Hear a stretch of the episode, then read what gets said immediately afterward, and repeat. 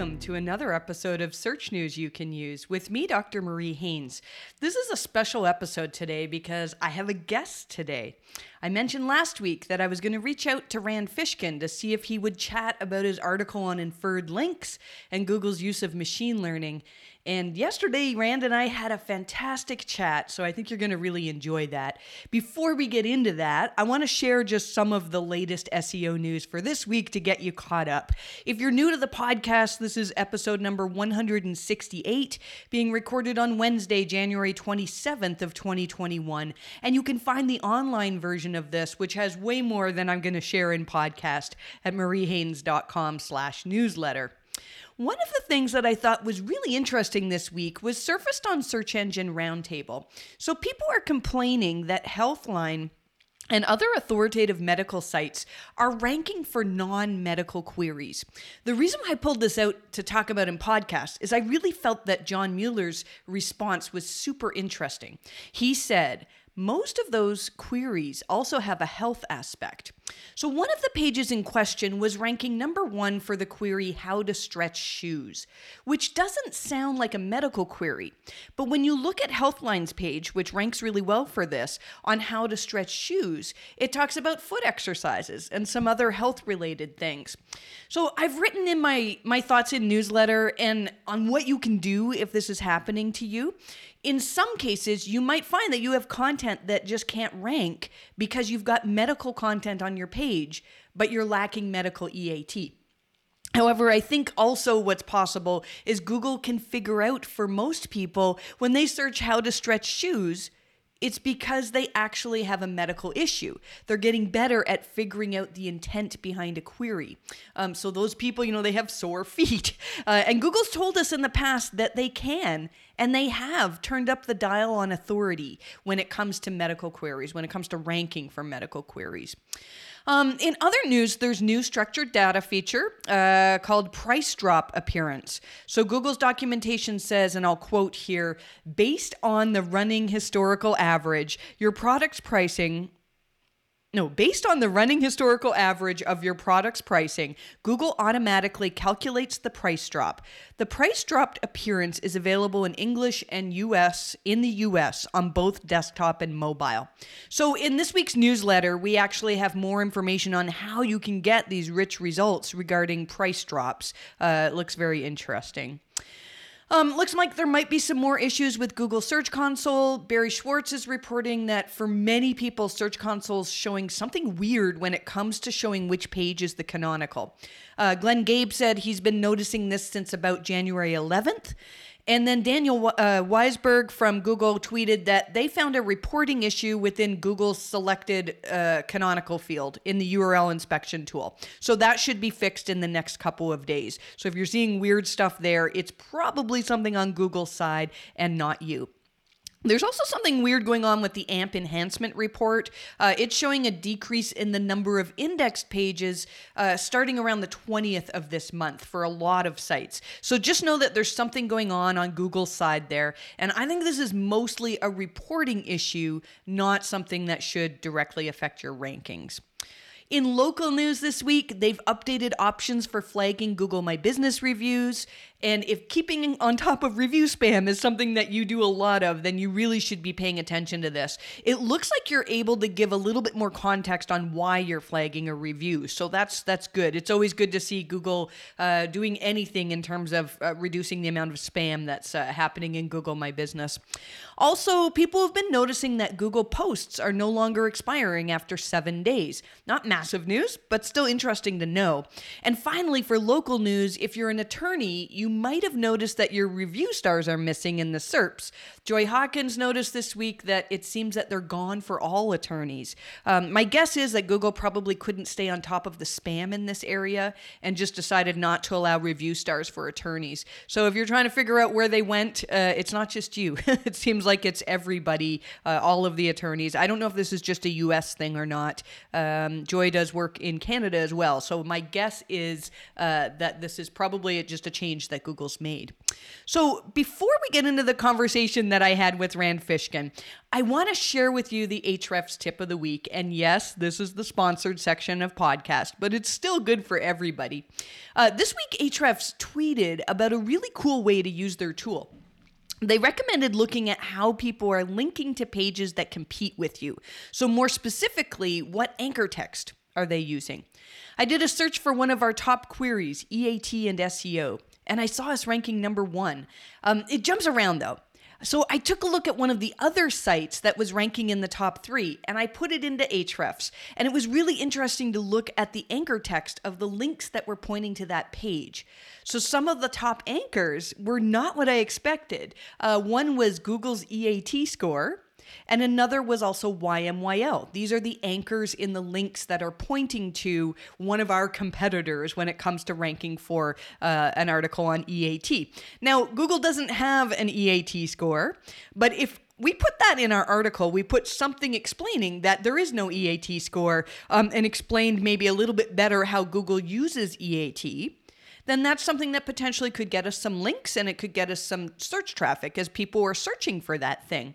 Um, similarly, we have tons of information in our article on YMYL but we don't have a specific section that somebody could recommend if they were writing an article and they wanted to give their readers a definition of YMYL. So we could add a paragraph in that article, or in this case, there's probably enough information about YMYL that I could write a whole article on that specific subject, and I suspect it would get well referenced you really can learn a lot by looking at your competitors' links. And so I'd encourage you to check out Ahrefs. I use this tool multiple times every day, and I definitely recommend it. We've got loads of other really cool stuff in newsletter this week. Some tips on how to gain trust with your audience, some cool stuff on web stories, some technical things to help you improve your Lighthouse performance metrics and also layout shifts for those of you who are working on your core web vitals, as you should be because Google has been very public about making it a ranking factor starting in May of this year. Uh, we've also got some link building tips, and there's a really, really good discussion on whether mobile pop ups can affect your rankings. Uh, again, you can find the newsletter at mariehaynes.com slash newsletter. And all right, here we go. I asked Rand Fishkin if he would chat on me, chat on me, chat with me on the article that he wrote regarding inferred links. I spoke in great detail on this last week. Now, last week uh, we did not do a video episode. You can still find it on YouTube, uh, and it's still on Spotify and all the places where you get your podcast. Uh, but there is no video. But this week uh, is a video, and I'm really excited about this. But if you're interested in what I'm talking about this week, you probably want to go uh, listen to what I talked about last last week as well. The conversation with Rand, it gets pretty deep, especially when we talk about uh, machine learning and our theories on that. The take home point, though, is that Google has moved well beyond an algorithm that's easy to game. And more and more of the sites that are winning are truly the sites that people want to find. I hope you enjoy our talk. So, hi, Rand. Uh, first of all, I just want to thank you for doing this talk with me. I read your article the other day on inferred links, and I was really blown away by how similar your theories are to a lot of my theories. And what I thought was we could just chat about things. And, um, you know, I don't think I have all the answers as to how Google works. I think you've got a lot of answers, but none of us have all the answers, right? Um, and so I thought just us chatting would maybe help a bunch of people and start some discussion. Um, for those of you, uh, let's see here, where should we start? Um, why don't we start by uh, telling us? Uh, I will give you a little bit of an introduction, first of all. I don't know how many people need to know who Rand Fishkin is. If you're in SEO, you know Rand Fishkin. Rand created Moz, um, and Moz was one of uh, the um, the biggest influences in my career. I learned so much from Moz. And I remember just watching what you were doing and going, one day I would love to own a company. And then MozCon, like 2017, was when like this vision just dropped into my head for the company that I have now. And so you've been a huge part of my uh, of my career. Um, and now, Rand, your big thing is SparkToro. So thank you for joining us. And why don't you tell us a little bit about what you're doing these days? Sure, sure. So first off, thank you so much for having me, Marie, and I'm I'm honored and thrilled to hear that Moz and MozCon could be um, helpful and part of your journey. That's uh, that that's why we know, that's why I do anything I do, right? Is hopefully uh, other other great folks can uh, benefit. So yeah, to these days, so I left Moz um, almost three years ago, uh, not quite, but yeah, almost three years ago, and and started this company SparkToro, uh, which got funding, um, sort of a, a, private, unique investment round. We're, we're little LLC that that can pay profits as dividends. So very un Silicon Valley like uh, structure. Um, and we we took about 18 months to build our technology, which is uh, around audience intelligence, essentially like um, crawling the web, the social web, and uh, and many website about pages, connecting up profiles, right, and then um, aggregating data about those profiles. So we can tell you, you know, if you're curious about, um, tell me what plumbers in Canada, which podcasts they listen to, or tell me what chemical engineers in the UK, uh, which press and media sources are influential for them, or I want to know um, what people who use the hashtag men's fashion are following and listening to and watching. SparkToro can can sort of help with that. So not an SEO tool, but uh, but rather an audience intelligence tool, still in the marketing world. Uh, but Very yes, cool. so I published this. I published this piece about inferred links. I had I'd seen lots of chatter around, you know, how important are links, and um, I had seen a lot of folks in the sort of digital PR and and general public relations field, um, seeing things, uh, kind of this this co-occurrence between, gosh, we do a lot of press and publicity, lots of people start searching for our brand and like associating our brand with a problem or a topic. And then we suddenly seem to rank in Google. And we didn't do any link building and we don't even have very many links. And oh, this is really interesting. And I, I don't think that's coincidence, mm-hmm. right? I, mm-hmm. I my opinion is that uh, Google's machine learning systems, which are you know deep learning systems now, uh, are essentially interpreting data like, oh, lots of people search for this brand around this topic. Lots of people, when they see this brand or this website or this particular page, this article in our search results around this topic, they tend to solve their problem at that place. Well, let, let's rank those things higher and let's look for signals on the web of all kinds that might indicate that those are right things to rank. Um, and I don't think this is human beings, right? There's not like it's not like it was in you know 2008 where you got a, a, bunch of engineers sitting around a table you know back when who was it stephen levy or whoever wrote in the plex? In the plex right you sit around a table and they like judge an algorithm and decide what to raise or lower. Google has to operate in hundreds of languages with trillions of searches. You get a machine to do it right? It's like oh what thing is correlating what which signals are correlating with better results? Okay pump that signal up for these types of searches Okay, that makes sense. That makes sense. And I think the part in um, your article that started to get a little bit of controversy, or maybe discussion is a better uh, way to put it, is when you talked about inferred links. Can can you share uh, what you mean by inferred links on the web? Yeah, yeah. So essentially, I'm just you know when I say inferred links, what I mean is any type of signal that does not have a direct link, but that appears on the web in a way that Google's crawlers can interpret an association between a brand or a website, an organization, a person, whatever, an entity, right? That in SEO world, I, I know people like to use the word entity, even though it's not broadly understood outside of SEO. Um, and uh, some topic or some set of keywords or some uh, a word or phrase or um, specific phrasing a hashtag whatever it is right that um, associates those two things. So maybe it could be the case that you see um, i don't know you know in, in in my fingers crossed i hope this is true world over time i hope that uh, when you search for audience intelligence SparkToro appears somewhere in the top few results. And that's not because we have a bunch of links with the anchor text audience intelligence, or even because we necessarily have gotten links at all.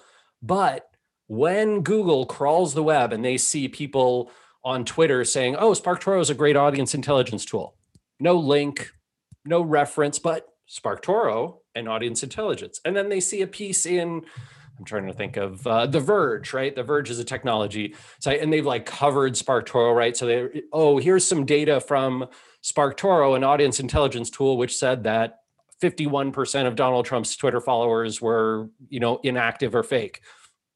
So there's no link. There's no, you know, it's not talking about audience intelligence, but SparkToro, audience intelligence appear there.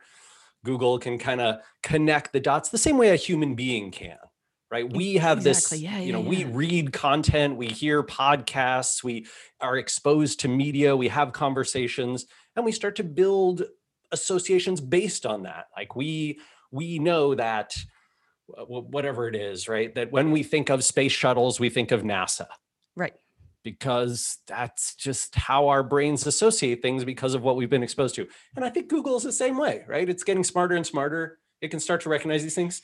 It doesn't long term, I can't imagine it requiring links in order to make those associations. Are links still helpful for crawling the web? Absolutely. Do links still help with rankings? Definitely. I'm not saying any of those. I'm not uh, denying any of those. But I would make the the case that look, we all see Google getting smarter about this stuff. We all see stuff rank, outranking things with more links and more anchor text links and going, huh, well, maybe there's something else going on. I think this is the something else that's going on. I think I think it's a, a huge component. I mean, I think there's many something else's going on. I think the the like you said, the algorithm has really evolved a lot from uh, I, I really liked reading about the difference between a, a rules-based algorithm and a machine learning algorithm right do you want to talk to that a little bit because i think that sort of we can tie those together with um, you know in some way Yeah, yeah. So in a rules driven algorithm, it's exactly what Levy talked about in In the Plex, right? You sit at a table with engineers, the engineers go, oh, maybe if we turn down the um, uh, anchor, the value of anchor text and turn up the value of keyword matching, uh, we'll get better results out of this algorithm, right? So that then they test and tweak and tune and okay, well, there's 300 signals in the ranking algorithm. Maybe we should turn down I don't know HTTPS and and safe you know uh, uh, security sites as a ranking signal because we're losing a bunch of good blogs that don't have security certificates. I don't you know whatever it is, Sure. right? yeah yeah yeah So they they mess around, they tweak and tune, and then they're like, okay, wait, let's um, gosh, when something is trending news, like there's lots of search demand for it, and we're seeing more uh, articles in Google News, maybe we should make a separate algorithm for trending news, right? Um, I don't know if you remember this, but like back when, I think it was when Michael Jackson passed away, that Google had this like big panic internally because it took their algorithm like two or three days to start surfacing um, articles about Michael Jackson's death when people Googled Michael Jackson. okay okay Um, and so there was this like big panic inside Google, like, hey, we are not effectively serving this new thing that people are doing with search, which you know new at the time. I can't remember, it was like 2007 or 2008, right? And so like we need to we need to build an algorithm specifically for trending news. Okay, so they come out with something about that. But you can imagine if you have, you know, 20,000 types of, you know, oh, there's trending news. And then there's like stuff that's trending on social. And then there's stuff that's trending in social in Ankara, Turkey. And we should have a, an algorithm for that because that's different from how it works when someone, when something's trending in Bruges in Belgium. And it's sort of, it's very different from how things work when they're trending in Cape Town in South Africa. Okay, we should, you can't do it. Exactly. it, It's right? impossible to to write rules for every possible scenario that could happen, right? Yeah, no way. And so, one of the ways that you potentially do this is with machine learning systems, right? You basically essentially tell, you know, tell a machine like, "Hey, I want you to build me an algorithm that gives the best uh, possible outcomes based on these inputs." Right? So here's here's all the ranking signals Google's ever, considered. Uh, you machine, I want you to produce a an algorithm based on all these ranking signals that best gives that gives the best uh, search outcome results. And cer- best search outcome results could be uh, we want the people who click on the highest results in the ranking systems to have their query solved and query solved means you know whatever. They don't bounce back to the serp and do a different search or they don't bounce back to the SERP and like uh, click a different link or whatever it is, right? You can imagine Google can come up with some very clever, like this is a satisfied searcher types of mechanisms. And so the, you know, the machine learning system goes, all right, doop, doop, doop, doop, doop. we're gonna, you know, you whatever. This is weighted at two percent. That's weighted at three percent. This is weighted at four percent. Fine. Here's all these. Here's all these inputs, and now we're going to uh, produce an algorithm, and it it changes every day right? And we can do it for 50 bajillion, you know, it, it doesn't matter. You have a trillion different, uh, uh, you know, little sectors that you're calculating the search on. So if, if, if a type of query comes in, you can categorize it informational or transactional or no category, right? A machine doesn't need to categorize. It can just be like X1B type of search. Boom, you get this algorithm. That looks like it solves your problem the best. And that is almost that is uh, almost certainly what's going on. And Google's been pretty public about this. You know, some of their search engineers have talked about like, well, you know, we prior to 2014, we hadn't been using machine learning all that much. And then we've become a machine learning first company over the last six, seven years. And, you know, now we're, we're experimenting with deep learning and these neural network based uh, systems. And this is how we use it in image recognition. Here's how we use it in self-driving cars. Here's how we use it in uh, search. Here's how we use it in, um, what, uh, what, what, was the, uh, oh, uh, in mobile uh, voice recognition, right? right. All, yes. all these different ways that they've described uh, how they're using it. And so now you don't have engineers sitting around a table determining what the rankings, you know, look like, but also, I mean, Marie, I think this goes to a lot of things that um, that I'm always kind of skeptical of, right? When I hear a Google representative say that like X factor doesn't matter or X factor or Y factor does matter and is really important. I'm always like, you sure about that, bro? not, you know, not, just because I, my understanding from people inside Google who've described how the machine learning system works is like, we don't necessarily know what the ranking system considers or how much it weights it for any given query and that's fine. We don't have to know. All we know is, hey, here's a bunch of signals.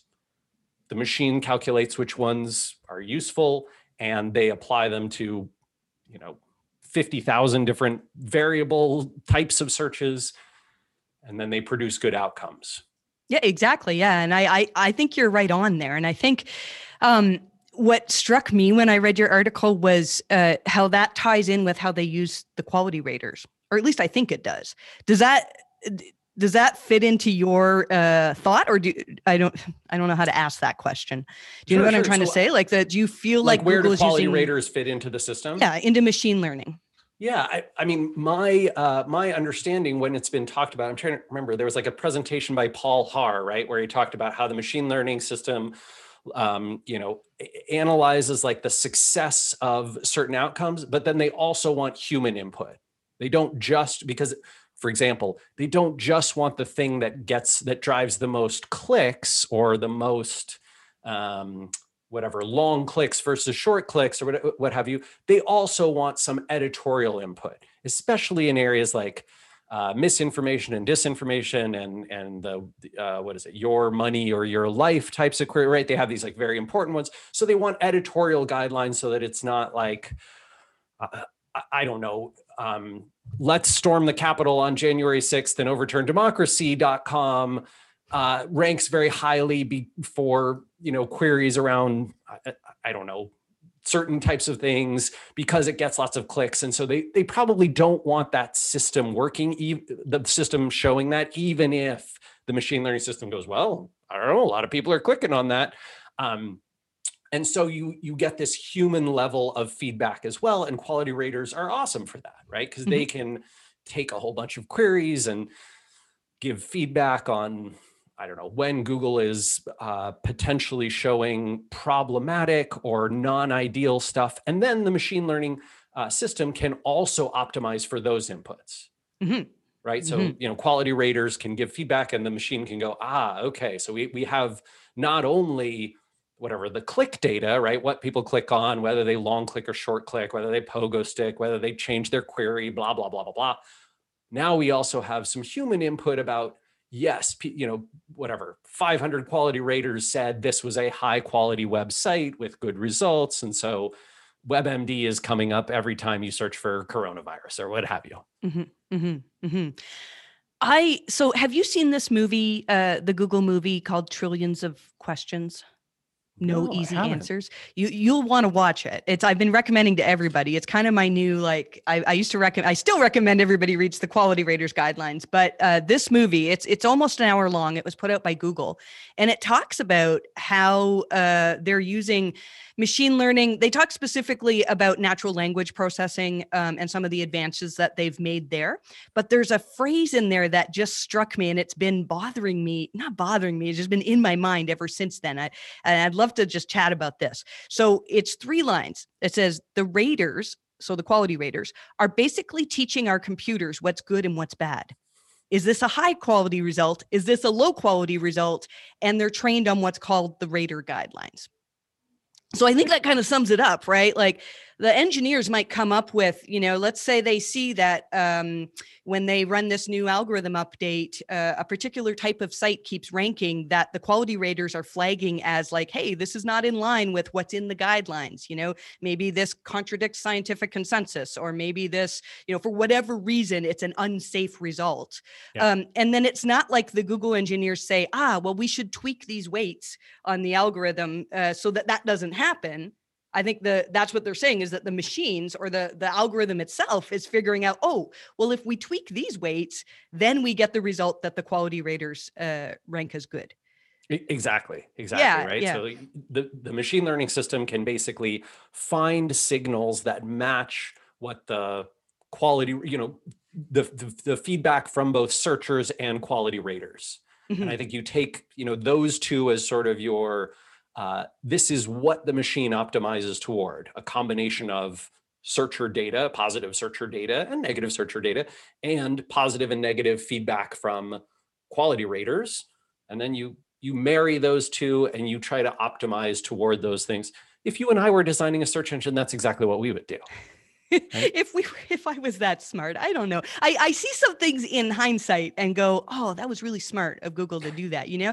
And and I wonder how many um, incredibly intelligent engineers are, you know, working together to come up with this. Because like you said, that whole idea of the long click versus the short click, which is talked about in Stephen Levy's uh, book in the Plex, like that was a revolutionary thing probably back in the day that we figured out google figured out oh well when Oh. people click on this result and they engage with it and they don't go back to the search results maybe we should rank that higher um, but i think we've like moved Uh, wasn't that far. a? I thought that was like a, a Microsoft invention during MSN search, and then Google was like, "Oh, well, obviously we should use that." oh i didn't know that that's interesting I Uh, think that's right. I'm trying to remember. I, I I remember being at a panel at like I don't know an early SES or something, and Eytan Seidman, who at the time was was representing MSN Search, was like he was like kind of pissed off that the Google person was talking about this, and he was like, "That was a Microsoft invention."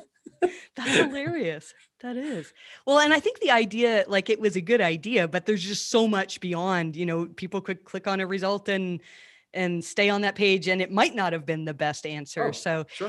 um I, I think one of the things, I mean, one of the things Google can definitely do, right? That's that's really really nice because they own Google Chrome and because they have so many people logged in. All, all you know, practically everyone is logged into some Google service while they're using the internet, um, and so Google can essentially say, ah, take a look at this. You know, this person who performed this search went to this page, didn't come back to us, but within the next 48 hours, they were back on Google trying to solve that same problem.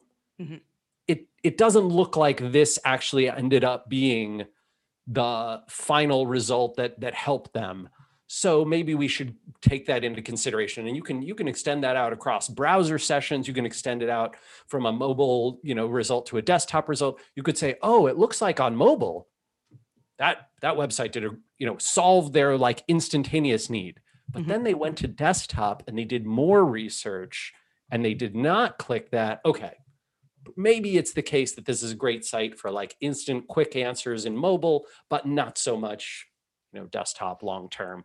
Interesting. that's- Okay, yeah. Um, you know, that's a very uh, pragmatic way of thinking about it. What, certainly, one of the things you you know you can sort of see this with. Uh, I don't know if you use Google Discover. Mm-hmm. you know, All the time. you- And it, and it amazes me how much it knows me. Yeah, yeah, yeah, exactly, exactly, yeah. right? So like if you swipe this way, um, okay, so there's, you know, there's an article about Joe Biden and his stimulus package and there's articles about pasta and Costa Rica and video games. Because what have I been searching for? Mm-hmm. Oh, yeah, some stuff around pasta and video games in Costa Rica and and whatever, you know, Biden's economic stimulus plan, blah blah blah. So Google knows that those are things that have interest for me and they show me, you know, articles that they know have for similar people produced clicks, right? And interest. And so they're they're matching those up. S- Same same thing in search, right? They can figure out what is useful, what's problem solving for Mhm. us. And the latest revision of the quality raters guidelines, they added a bunch of examples to teach the raters how to assess what they call needs met. Um, so that fits as well, right? Because that's Google's goal is when I do a search, if Google can meet my needs and and present me with the site that actually answers my question, well, then I, I've I've done a good job with Google. You know, I, I'm I'm happy to use Google and I'll keep using it. Um, and so uh, one of the things that we've been really speculating on is uh, Google, if they're adding that to the quality raters guidelines, that they want the raters to better be able to assess whether a searcher's needs have been met, then that's probably something that they're trying to, uh, obviously, they're trying to accomplish that algorithmically, right? Oh, and yeah. so to tie together the, we talked about machine learning and we talked about inferred links. The quality raters guidelines, again, they talk a lot about this thing they call recommendations from experts and that's a part of EAT. Um, you know, Gary Illyes and John Mueller both have said that EAT is uh, largely made up by offsite links and also mentions, right? On mentions on authoritative sites. So this is where I was thinking there could be a connection Mhm. that um, if, uh, say, Search Engine Land writes an article about the December core Google update, and then they say, according to Marie Haynes, blah blah blah, right? And they don't link to me that's that's a better recommendation for me and my expertise uh, on Google algorithm updates than if I had written a guest post or um, you know paid a journalist at Forbes to to link out to me or, or, you know something something like that, right? Um, it's, it's definitely it's way more authentic right? It's a, it's a high quality recommendation. It is certainly the kind of thing that a human being would interpret as being more uh, authoritative and influential. And so it's hard to imagine that google is not trying to get to that place. Mhm. now maybe you know maybe you're listening to this conversation w- with us and you're thinking to yourself no it's all links links links links. Okay you can believe that but long term, I don't think you can believe that Google doesn't want to get to a place where they see Marie Haynes mentioned on Search Engine Land about an algorithm update and start to associate you, your name, your brand, your company with Google algorithm updates, right? mhm. That, I mean, I saw that at Moz with Dr. Pete. Dr. Pete, for a long time, you know, he was covering, right? He was been writing about Mozcast and and updates and what would change and all this kind of stuff. You know, before SEMrush and Ahrefs had their sort of you know Google weather systems or whatever. Pete was doing this for years, and so when you did searches around the Google algorithm update, you would get you know Dr. Pete even, and you would get uh, the Mozcast, even though the keywords weren't in there. Mhm. Why did you get it? Because that's how the associations were built, right? Mhm. I mean, And when I Yeah. tweeted my theories uh, about how they aligned with your article, Bill Slawski um, jumped in with some. He gave me an article to read about entity uh, entities and all sorts of things. I, I'm trying to learn a lot more about uh, how Google uses entities and entity classes. And I got lost this morning in him uh, re- this article discussing associations between entities. Hmm, that that sure. Google has patents, so we don't know exactly how the algorithms work, but that um, that we can recognize like you're an entity, I'm an entity, uh, SEO is an entity, and um, and then the associations between those can be what matters. So again, as me as an entity, as I get mentioned in authoritative places that Google recognize as an entity in, in SEO or whatever, that those connections um, so it may not necessarily be that Google figures out, oh, well, Search Engine Land was just uh, recommending Marie Haynes as an expert. It might just be that they've connected that, oh, well, my name often appears on Search Engine Land, or uh, you know, um, and that the entities are connected. So I don't, I don't know exactly. And I, you know, this has always been my thing is I, I don't want to.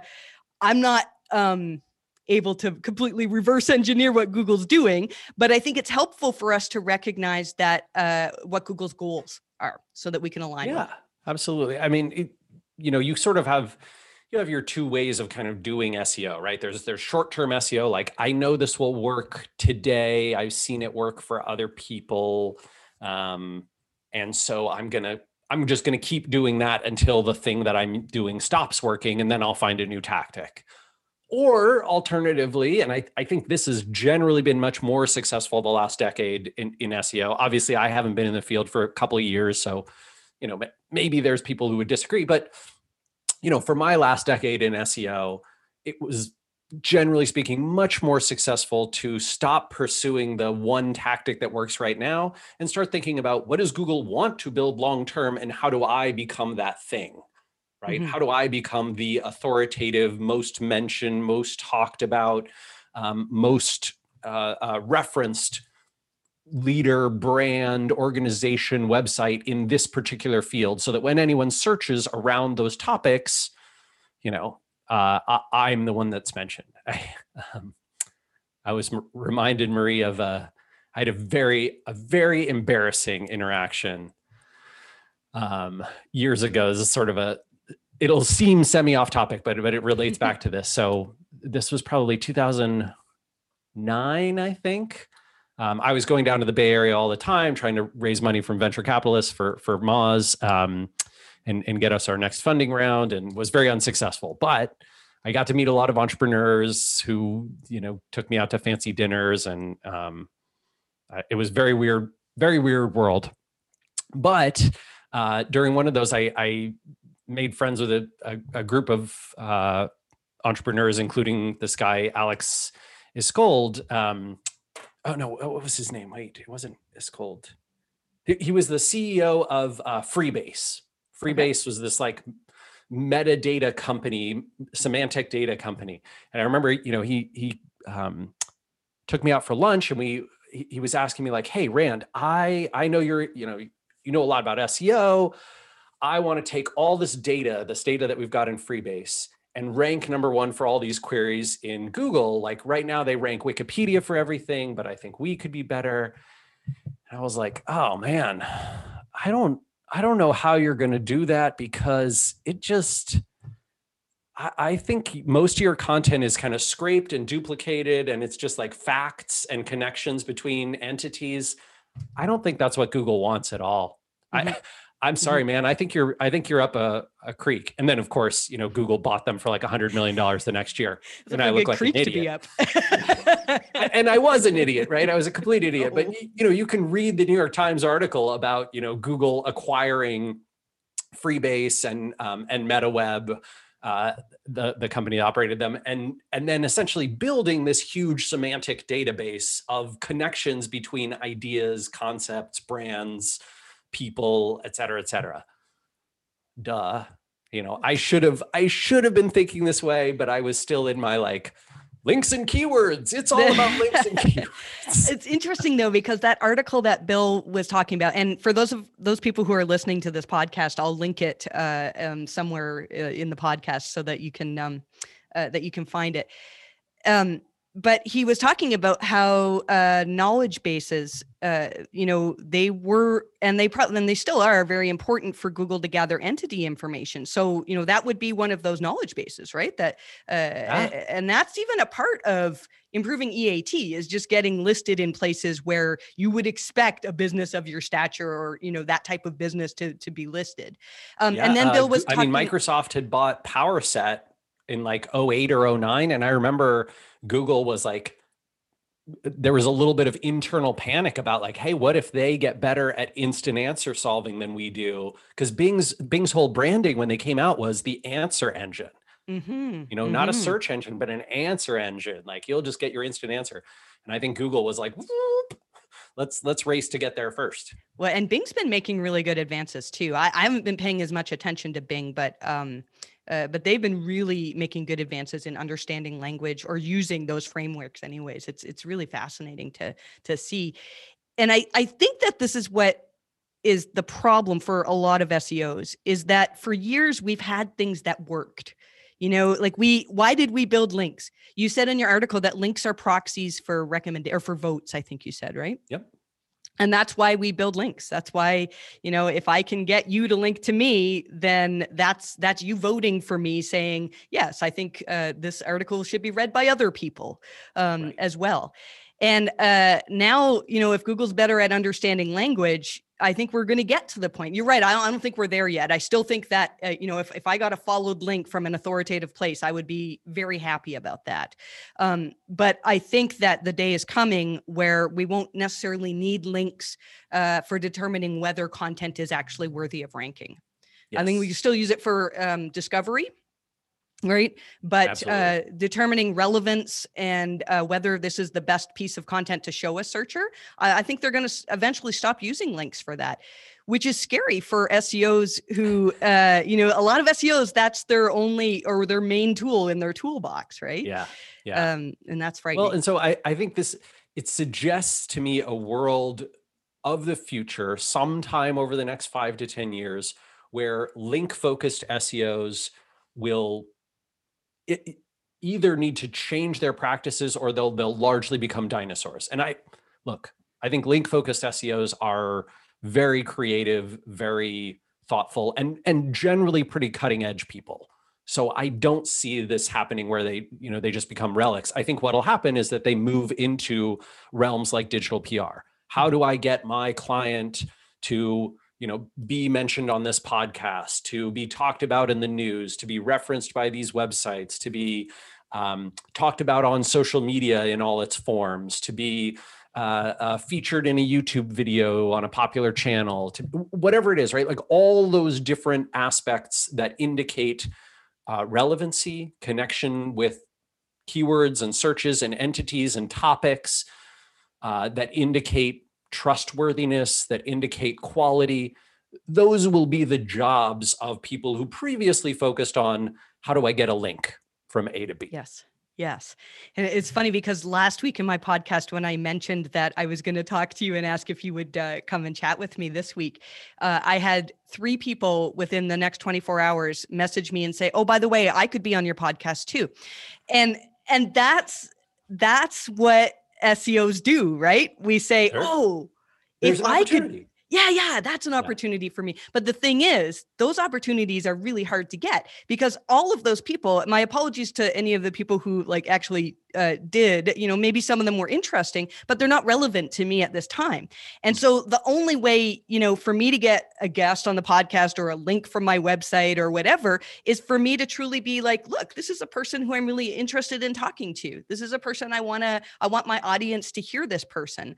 Um, and I think that SEOs are not used to that. You know, like a lot of them have places where they they can get a link but yeah. they're not necessarily getting a recommendation Absolutely. Well, and I think this is it's somewhat exciting to me to think that as Google goes in this direction, um, it is much easier, in my opinion, to ask for not a link than to ask for a link.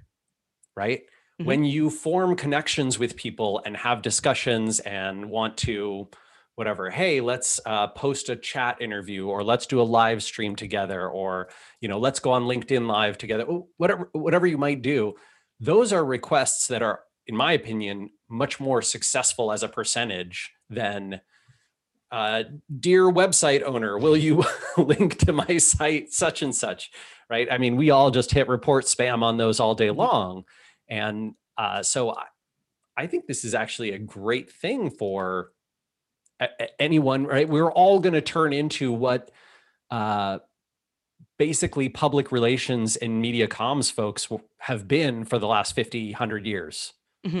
right? Mhm. We're, we're basically going to be looking for sources to cover and talk about and mention us so that, you know, two things happen. Uh, this is the other great thing, right? The, the two things that can happen are one, an audience that you want to reach becomes aware of you, Yes. right? So, you know, SparkToro is not an SEO tool, but maybe it's useful for some people who are doing some types of SEO or or or who are doing SEO and other kinds of web marketing like digital PR and and and comms and advertising and stuff.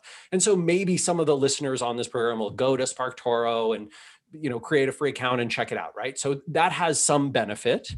It doesn't need to have a link, but that has some benefit because you you reach the audience that you want to reach.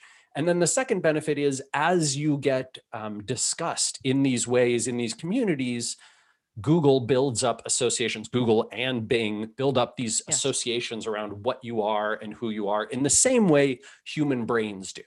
Mhm. Right? That's what Google's really trying to replicate. They want to know what is authoritative and trustworthy and trusted and and well thought of and well referenced inside this community. Okay, when whatever web marketers search for audience research, maybe we should bring SparkToro up. Doesn't matter if they use the keywords, doesn't matter if they have the links. It's other kinds of signals we're paying attention to now. And that's really hard for SEOs because uh, it's very hard to measure those signals, right? You know, like it's very hard to to measure the value of a mention on a website where uh, you know it's tough. Where I mean, I, I remember when I first started in SEO, it would be super common every day to get emails that say like for this many hundred dollars, I can get you 200 links. You know, like that's not obviously not the way to work now. And I think that when Google says that they ignore like a huge number of the links on the web, I think that they can tell whether a link is a recommendation or they can tell whether a link comes from a site that, if it's YMYL, actually has EAT. You know, uh, or is this just some site that's just made up? Nobody's ever talked about them, and and you're trying to get a link from them. So you know, I, I think y- it, you kind of summed it all up when you said uh, uh, that Google essentially wants to think like humans. You know, they they want uh, that makes sense to me. That does. That does. Yeah, yeah. I think uh, um, I think there's a there's a a lot of exciting things, a lot of scary things that come with this, um, but it is a progression that I I can't see stopping.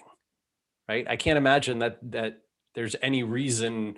It's hard for me to make the the opposite argument, right? If I try and steel man this thing and say, well, what are the arguments against uh, potentially using other types of signals in the mix and having those get stronger than links over time? I I can't come up with really good reasons why that would be true, and so it it feels largely indefensible to me Hmm. to say for the next 10 years i'm exclusively going to focus on link building as opposed to authoritative mention and reference building Mhm. And again, I, I I really think that comes down to it's worked in the past, and uh, you know, it, it uh, we see it all the time. I see Sure. sites that come to us with manual actions uh, because they've built thousands of unnatural links, and when they get it lifted, they th- often their question is, how can we build other types of links that you know, like they don't get it. Um, and so uh, I think for anybody who's listening and is trying to um, improve your website or your clients' websites it comes down to being authentic and truly being the best website for Google to uh, to recommend to people, which is not easy, not easy at all. and so i i will i would add to that marie only that i think one of the biggest frustrations i have and many people have this frustration about marketing in general is that you can be the best but unless lots of people out there are saying you're the best you will not rank right? Yes. you will not get the get the coverage. And so a lot of our job essentially becomes pr it's it's media amplification it's reach and distribution to the right communities at the right time with the right people so that you know the internet seems to think your brand your website is the place to go. That is that's so it's sort of like it's a two-sided equation right? Um, equation one be the best place to go. Equation two amplify that message to the world I think that sums it up. I think that's that's probably a good place to end this discussion. I think, unless there's anything else that you uh, wanted to get in there, Rand, because I, I, could go for hours and hours talking on this. I, you, I, I mean, I am someone who, um, you know, generally, I think you and I are on uh, different wavelengths around like how much trust and authority we put into the statements of Google's uh, public representatives, which, which is fine, right? I think that. Um, you know you you have a high degree of uh, uh, sort of trust and authority and weight that you give those statements and i have uh, you know whatever a very natural inclination sorry, um, um, uh, for, for me at least an inclination to mistrust almost everything co- that comes out. But i did see that one of google's representatives was that yesterday or the day before said something that a lot of folks in in search world and marketing world and, and public relations world which i'm now more close to uh, said that you know digital PR is often more important than I can't remember was it technical SEO or SEO in general. Let's see. Um, I, it was a John Mueller's quote yesterday. I think it was. He said, I have it right here. He said, I love some of the things I see from digital PR. It's a shame it often gets bucketed with the spammy kind of link building. It's just as critical as tech SEO, probably more so in many cases. So, so yeah that's i think you know that that is a statement that um, i agree with even though i am generally mistrustful of its source. But i think you know you're probably more trustful of that source and it sounds like generally agree with that as well right? That essentially that amplification of the message of this is the place to go that's a huge important task that probably a lot of seos are not paying as much attention to as they could. Mm-hmm. Mm-hmm. Yeah, and again, I think like it's it's something where uh, it's going to be very hard to, um, you know, there's no template uh, to suddenly amplify your message. It's it's going to be different for every business, and it's not as simple as you know just read this link building guide and you'll be good. Uh, so I, I, think there's going to be a lot changing in SEO, and that's I mean a lot has changed over the years. Is really exciting though to see. Uh, you know, I don't I don't think we're gonna exactly figure out what Google's doing. Um, but if our goals align with, uh, you know, trying to to be the best and trying to get recognized as one of the best, then I think that's a pretty good goal to have. Yeah, I, I almost wonder. I almost wonder whether we need to know. Like, I don't yes. think Googlers know what how Google works. Agreed. This is how deep learning algorithms work, right? You you don't get to know how they work. Uh, I don't know that we need to know either. I think the only thing that we need to know is this is what they're trying to accomplish. And so this is what we should also be trying to accomplish. And the machinations of the algorithmic weighting inside the deep learning system, I don't care. Who knows right? Yes that's a good a good way to put it. But i think as seos we're used to though uh, like we know that if i put keywords in my title tag there's a good chance that i might rank better for that you oh, know? maybe not so much factors today. thing right? Like i'm as guilty of anyone as anyone of creating that that sort of meme and that idea in the consciousness of of the seo world that there are ranking factors and they're weighted somehow and so you have to know them and their weights and then you can optimize. Mm-hmm. and now we're in a world a post know the algorithm world um, very very difficult thing to wrap your head around if you've been in in classic world for sure well i might have more questions for you maybe down the road so uh, so we'll stay in touch um, yeah. do you want to give another shout out how uh, our listeners and and readers can uh, connect with SparkToro or try oh, SparkToro oh sure out? yeah yeah um, so if yeah if you want to give SparkToro a try it is it is absolutely uh, free we have a forever free plan um, you can just go to sparktoro.com and start searching. Uh, if you if you need any help, I'm Rand at sparktoro.com, and uh, I, I, I wish everyone uh, all the best with it. We're we're pretty new still. We're only nine months old, so there's uh, we're we're definitely still growing in terms of features and data size and all that. But um, it's been an exciting journey so far, and ho- helpful to a surprising number of SEO people too. That's great. And I think like given that we're talking about being recognized by authorities and and whatnot, I think this could be a very, very valuable uh, tool for a lot of people. So I'd encourage everybody to check it out. Well, thanks so much, Rand. That was great. And uh, I hope to My talk to you again at some point soon. Yeah, I look forward to it. Thank you for having me. Take care. All right, take care. Bye bye. I want to once again thank Rand for coming to talk to me on this very interesting topic. It's a lot of fun to try and figure out how Google's working, but ultimately, my advice to you would to be would be to be authentic and truly aim to be the best result for Google rather than trying to trick search engines. At MHC, our goal is not to reverse engineer Google, but rather we take note of everything that we can that Google has told us that they like and also what we've seen Google reward. If you're new to listening to the podcast, we publish a new episode every single week. You can find search news you can use podcast on Spotify, on Apple, on Google Play, and wherever you get podcasts. If you're watching this on YouTube, I would love for you to drop a like and subscribe also. We're going to be working on some more YouTube content uh, over the next few weeks. And the more signals we can show to Google that people actually like our content, uh, the better it will be. So, as always, if you're looking to hire my team to investigate a traffic drop or simply help you make improvements to your website, you can reach us at help at mariehaynes.com.